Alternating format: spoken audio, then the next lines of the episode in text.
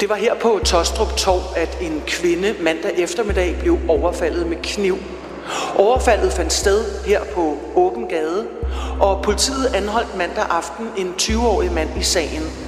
Politiet mente ikke, at de to, offeret og gerningsmanden, havde nogen relation til hinanden. Vi får nogle tips på kriminalreaktionen fra forskellige kilder i miljøet. Det er jo faktisk virkelig grove forbrydelser, også altså voldsforbrydelser. Hvad ser vidnerne i sagen? Hvem står bag? Hvad er motivet? Ja. Konflikt imellem forskellige grupperinger. Drab. Vold. Hævn. Hver uge vender vi aktuelle kriminalsager på Ekstrabladet. Et hug i halsen med en grøntsagskniv sendt mandag den tolvte februar klokken seksten fyrre en kvinde i fyrrerne i asfalten på Taastrup Torv uden for København. Gerningsmanden flygtede fra stedet, mens forbipasserende og en akutlæge på mirakuløs vis fik ydet førstehjælp og redde kvindens liv. Offeret var angiveligt fuldstændig tilfældig, og det voldsomme drabsforsøg kom på alle måder som et chok. Allerede nogle timer senere kunne Vestegns politi skride til anholdelse af en kun tyve-årig formodet gerningsmand. Jeg hedder Kristian Kornø, og med mig i studiet til at fortælle om sagen, har jeg kriminalreporter Mette Fleckner. Velkommen til Afhørt. Mette, kan du allerførst kort fortælle, hvad der skete på Taastrup Torv? Klokken lidt over halv fem kommer en ung mand ind i supermarkedet Kvickly på Taastrup Torv. Han spørger en medarbejder i supermarkedet, hvor han kan finde knivene.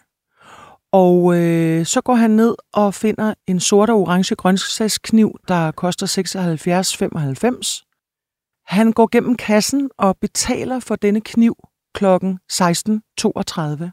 Han går ud af Kvickly, og så er han en stund, nogle minutter, uden foran supermarkedet på torvet. Det viser overvågningskameraet. Og klokken seksten fyrre kommer en kvinde gående, og så hugger han simpelthen kniven ind i højre side af halsen på hende. Det, der sker ude på stedet, efter at kvinden er faldet om, det er, at øh, der er forbipasserende, som stimler sammen omkring hende, selvfølgelig stærkt chokeret. Og den første redningsperson, der er på stedet, det er akutlægen, som kommer øh, alene i sin bil. Jeg talte med butiksdrivende på torvet, der siger, hvordan han øh, springer ud af sin vogn og tager rigtig meget udstyr ud af bilen. Og øh, der bliver så iværksat øh, genoplivning af denne her kvinde. Vi får oplyst efterfølgende, at hun er ramt meget hårdt i halsen af denne kniv og får hjertestop. Og akutlægen øh, laver et øh, virkelig dygtigt stykke redningsarbejde, og som det er oplyst sammen med en borger eller flere på stedet og får genoplivet kvinden. Der er mistet rigtig meget blod, som man også kan se på øh, gerningsstedet. Og øh, kvinden bliver så fragtet ind til Rigshospitalet af en ambulance, der kommer efterfølgende til stedet med politieskorte. Så den her kvinde i fyrrerne er simpelthen kortvarigt død øh, ude på asfalten på Taastrup Torv? Det blev i hvert fald oplyst efterfølgende under grundlovsforhøret mod den mand, politiet anholder, at hun fik hjertestop, og at man fik øh, genoplevet hende. Puha, det er en uhyggelig sag. Det er jo meget usædvanligt, altså, at det er sådan helt tilfældigt, og han ligesom... Hvordan virkede manden? Den butiksansatte i Kvickly har efterfølgende oplyst til politiet, at der var tale om en øh, ung udlænding, som kom ind og spurgte efter knive, og som virkede enten lidt påvirket eller psykisk syg. Det har jo helt sikkert ikke været på en måde, som man tænker, hold da op, der er fare på færde. Det var sådan, at politiet jo anholdt tre timer efter, anholdt en øh, tyve-årig mand, som øh, bor på en form for bosted i hovedstadsområdet, og øh, der er forskellige oplysninger, som gør, at politiet rykker ud og anholder ham. Og der er tale om en øh, psykisk syg mand, som øh, er beskrevet som øh, paranoid, øh, og som også har kæmpet med noget stofmisbrug.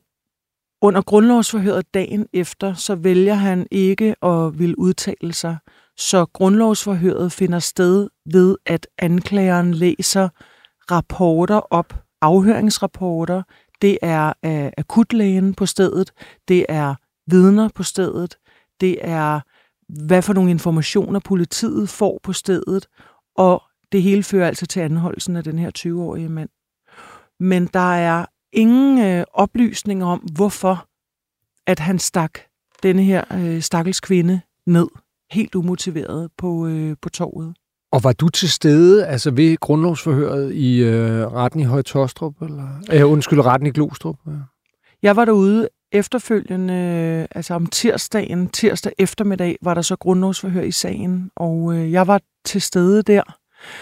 Og der var tale om en øh, stille og rolig ung mand, som blev ført ind først i første omgang i sådan et venterum ved øh, retslokalet af to civile politifolk, som, øh, som talte meget roligt, meget stille til ham, kunne man godt fornemme, da de førte ham ind. Der var ikke noget med håndjern på, og, og der var en kort dialog mellem dem og ham. Jeg kunne høre, at han spurgte efter en cigaret, og det havde de her politifolk ikke øh, på sig. Og så blev han ført ind i retslokalet, hvor dommer, anklager, forsvarer kom ind, og vi var øh, flere personer fra pressen til stede. Og øh, der sad han så iført det her blå fængselstøj. Det er sådan en, en blå t-shirt og nogle, nogle joggingbukser af en art. Øh, ved siden af sin forsvarer, øh, ganske roligt, sådan med armene over kors. Dommeren spurgte ham, om han kunne oplyse sin fødselsdato. Altså hun, skulle, hun skal jo sikre identiteten på den, der er anholdt, og det, øh, det oplyste han også. Og så havde han så en, øh, en samtale med sin forsvarer, og der kom forsvaren tilbage og sagde, at han ønskede ikke at give forklaring på nuværende tidspunkt, og derfor måtte man jo som udgangspunkt sige, at han nægter sig skyldig i, øh, i sigtelsen. Og hvordan, altså du sagde, han var udenlandsk herkomst, altså svarede han på dansk, eller? Fuldstændig, altså det var slet ikke, øh, og jeg vil jo også sige, at, at han er beskrevet af et vidne i Kvickly, og et vidne, der også ser noget uden foran supermarkedet, som en ung mand af udenlandsk herkomst.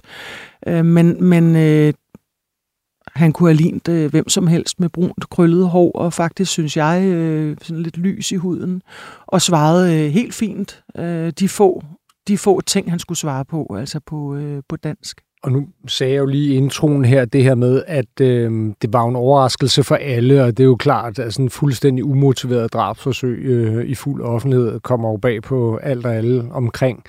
Men jo også det sted, han boede, var det kommet noget bag på dem, så vidt jeg kunne læse mig frem til. Kan du sætte lidt ord på det? Det er fordi, at øh, politiet finder jo så ud af identiteten på den mand, de mener, der har begået det her. Øhm, og jeg kan indledningsvis måske lige fortælle, at anklageren i retten fortæller, at der kun omkring tyve minutter efter drabsforsøget på torvet kommer nogle lidt underlige opkald til politiets servicecenter, og det er en person, der ringer op, altså en mand fra det telefonnummer, som tilhører den nu anholdte mand. Og han siger, at han vil gerne melde en, fordi at der er en, der har gjort noget, han ikke må. Det er seriøst, det er alvorligt, han har gjort noget, han ikke må. Og servicecentralen, som jo ikke ved, hvem det er, de har i røret, prøver at spørge, jamen, hvem er det, du snakker om? Og, og han svarer ikke på det, men bliver ved med ligesom at tale om en person i en tredje person. Og øh, selvom det måske ikke blev sagt sådan direkte i grundlovsforhøret, så lyder det som om, at det er, altså, det er ham, de siden anholdte. Det er i hvert fald fra hans telefon, der bliver ringet op. Og så han simpelthen, han, han ringer selv op og alarmerer politiet. Altså. Men, men, men, og han siger ikke, at det handler om det her knivstikkeri. Han siger faktisk ikke noget faktuelt. Så det er jo meget svært for politiets servicecenter at agere på. De sætter formentlig ikke lige de, øh, det opkald sammen med det, der er sket på Taastrup Torv, øh, fordi der kommer ligesom ikke noget konkret, der kommer ikke, hvem er det, hvad er det, der er sket, hvem er det, det handler om, men, men da politiet kommer ud og anholder ham på det bosted, hvor han, øh, han opholder sig, så øh, afhører man naturligvis de ansatte på stedet, og man taler med lederen også, og de afhøringsrapporter blev delvist læst op under grundlovsforhøret. Og der er det beskrivelser af en øh, ung fyr, som netop har øh, psykiske lidelser i form af, at han er meget paranoid, øh, at han er, kan være svær at tale med, altså sådan, øh, og, men han er ikke aggressiv, han er okay. Ikke udadreagerende, han har ikke en historik med voldsomhed på nogen måde. Og faktisk så har de ansatte sagt, at han var egentlig også i en sådan god fremgang i forhold til hans øh, adfærd. Så derfor blev faktisk, ja, det blev, det blev sagt i grundlovsforhøret, at der var, en stor, der var faktisk en stor overraskelse, da det går op for øh, personalet, at nu skal han anholdes for det her meget, meget frygtelige, der er sket på øh, Taastrup Torv. Ja, fordi normalt, når, når man ser, det er jo desværre ikke et ukendt fænomen med psykisk syge, der, der begår øh, voldsomme forbrydelser, øh, men så går der jo typisk en historik forud for det her, ikke? Det har man jo i hvert fald hørt om tidligere, at der har været øh, forskellige alarmsignaler om, om en, en udadreagerende adfærd fra øh, personer, som, som har begået noget voldsomt, men, men i denne her unge mands historik, der er det ikke det, som ligesom har knyttet sig til ham ifølge de foreløbige oplysninger. Anklageren kunne øh, under grundlovsforhøret oplyse, at han har fået en behandlingsdom, men at det handlede om noget øh, brugstyveri, og hans forsvarsadvokat pointerede under grundlovsforhøret, at øh, det var første gang, han var sigtet for personfarlig kriminalitet. Og han købte simpelthen kniven i øh, Kvickly her, lige inden han gik ud og, og, og brugte den. Altså, det kunne jo også tyde på en vis impulsivitet. Øh. Ja. Det minder mig om et, et helt andet drab, men et, et drab på en halvfjerds-årig kvinde i Frederikshavn i to tusind og atten, hvor der var den femogtres-årige mand, der umiddelbart inden havde været inde og købe en kniv i, øh, i et supermarked der, og så gik han ud, satte sig ind i hendes bil, fordi de havde et forudgående kendskab, og så stak han hende ihjel med, med kniven efterfølgende, stak hende jo også i halsen. Og det var jo også en mand med en forhistorie for noget psykisk historik, og det har jo altså enorme konsekvenser for de efterladte her. Altså var der nogen af de efterladte, der var mødt op i, i retten øh, i Glostrup her? Nu er det jo vigtigt at huske på, at kvinden er i live. Så der er tale om drabsforsøg i øh, sagen for Taastrup, da anklageren skulle fortælle om hendes øh, tilstand under grundlovsforhøret i tirsdags. Så var det, at hun var i kritisk tilstand fortsat. Man havde opereret hende, man havde fjernet kniven fra halsen, givet hende øh, adskillige øh, donationer af blod, altså portioner af blod. Hun havde faktisk fået tilført fem liter. Hun øh, var blevet opereret og skulle scannes, og Øh, Der er ikke kommet nye meldinger omkring hendes øh, situation endnu. Vi ved, at hun i ambulancen har været ved bevidsthed. Der blev oplyst under grundlovsforhøret, at hun havde nået at sige, at hun ikke kendte gerningsmanden. Og så havde hun også over for redningspersonale gjort opmærksom på, at hun øh, havde en datter. Netop det her med psykisk syge, altså jeg fandt en rapport fra Justitsministeriet fra tyve tyve, øh, hvor de har analyseret en del drab, eller alle drab mellem to tusind og tolv og sytten. Og der kom de frem til, at hele fireogtyve procent af sagerne har retten vurderet, at gerningsmanden var psykisk syg. Så det er jo noget, som forekommer ret ofte, det her med, at psykisk syge altså enten slår ihjel eller begår altså voldsom personfarlig kriminalitet. Og det er jo frygteligt, fordi på en eller anden måde, så spreder det sig også lidt. Altså, der er jo, der er jo tusindvis af mennesker, som har psykiske lidelser. Mange, mange personer, uden at de jo nogensinde gør noget ved nogen. Men det, det bliver sådan lidt Øh, det kan godt blive sådan lidt stigmatiserende over for en, en, øh, en bred skare af mennesker, som har nogle forskellige psykiske lidelser. Og det skal man jo ikke lade sig opskræmme af på den måde. Men det er jo rystende, hvis der i vores samfund er noget ved nogens behandling, som ikke har været tilstrækkelig, øh, hvor at, øh, at man kunne have grebet ind. Men i tilfældet fra Taastrup Torv, der er det i hvert fald sådan, at de foreløbige oplysninger, vi har, det er, at han ikke har haft denne her aggressive adfærd. Det er ikke noget, man sådan har kendt til. Det er ikke noget, der kendetegner ham. Nej, altså er det jo fuldstændig umuligt at forudsige, øh, altså når det netop ikke er nogen historik, men Øh man kan sige, at det har jo flere gange tidligere været påpeget, altså det her med, at der kan forekomme svigt i psykiatrien. Altså, vi to har også talt her tidligere om øh, skyderiet i Fields, hvor øh, han jo netop også havde øh, rakt ud til øh, psykiatrien tidligere, inden han gik ud og dræbte tre mennesker og, og øh, gjorde sig skyldig i en lang række drabsforsøg. Øh, så med det her til sidst, hvad, hvad kommer der til at ske fremadrettet i, i sagen? Den unge mand, han blev øh, varetægtsfængslet, og øh, der udspandt sig sådan en lille hvad skal man sige, øh, lidt speciel episode, synes jeg faktisk, ude til grundlovsforhøret, fordi at dommeren spurgte specifikt anklageren til, da, da anklageren begærede om, at han skulle varetægtsfængsles, så, øh, så sagde dommeren, jamen der er vel også en øh, begæring om, at det sker i surrogat. Altså det er jo netop, når folk er psykisk syge, eller simpelthen ikke er egnet til at sidde i en arrest eller i et fængsel. Og anklageren sagde så, at øh, det var der naturligvis, men det ville blive på den måde, at man ville anmode om, at han kom i surrogat, når plads haves, fordi der var ikke plads på en sikret afdeling på nuværende tidspunkt i forhold til den tyve-årige. Og anklageren, hun øh, havde en begæring om, at han skulle fængsles i fire uger, og så skar dommeren ellers igennem, skal jeg love dig for, ude i retten i Glostrup, og så sagde hun, jeg kommer ikke til at give jer fire uger, fordi at øh, vi skal sikre, at der er fremdrift på, at der bliver fundet en plads i surrogat, så næste retsmøde kommer til at finde sted om ti dage. Og det var, som hun sagde, psykisk syge skal ikke sidde i Vestre Fængsel.